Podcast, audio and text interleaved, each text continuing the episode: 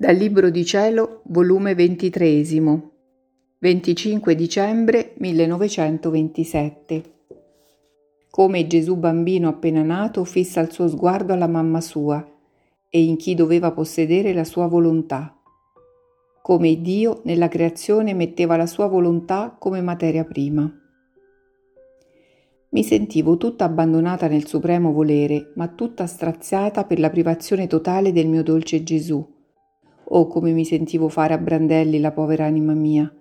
Che strappi senza misericordia e senza pietà, perché colui che solo può rimarginare strappi sì crudeli è lontano e pare che non si cura di colei che per amore suo è straziata sì crudelmente. Ma mentre nuotavo nel mio dolore, stavo pensando quando il mio dolce Gesù stava per uscire dal seno della sua diletta mamma, per slanciarsi nelle sue braccia Oh, come avrei voluto anch'io stringerlo fra le mie braccia, per formargli dolci catene, per fare che non più si partisse da me. Ma mentre ciò pensavo, la mia povera mente me la sono sentita fuori di me stessa e vedevo la mia Madre Celeste tutta velata di luce e nelle sue braccia il bambinello Gesù fuso nella stessa luce. Ma sono stati appena pochi istanti e tutto è scomparso ed io sono rimasta più afflitta di prima ma dopo è ritornato e stringendo le sue piccole manine al mio collo mi ha detto Figlia mia, non appena uscì dal seno della mia mamma io fissai i miei sguardi, uno alla mia cara mamma, né potei fare a meno di guardarla perché c'era in lei la forza rapitrice della mia volontà divina e il dolce incanto della bellezza e luce fulgidissima del mio fiat, che eclissandomi la pupilla restavo fissato in colei che possedeva in virtù di esso la mia stessa vita. Nel vedere la mia vita bilocata in lei mi rapiva e non potevo spostare il mio sguardo dalla celeste regina, perché la mia stessa forza divina mi costringeva a fissarla. L'altro sguardo lo fissai in chi doveva fare e possedere la mia volontà. Erano due anelli congiunti in uno, la redenzione e il regno della mia volontà divina, inseparabili tutte e due. La redenzione doveva preparare, soffrire, fare. Il regno del fiat doveva compire e possedere.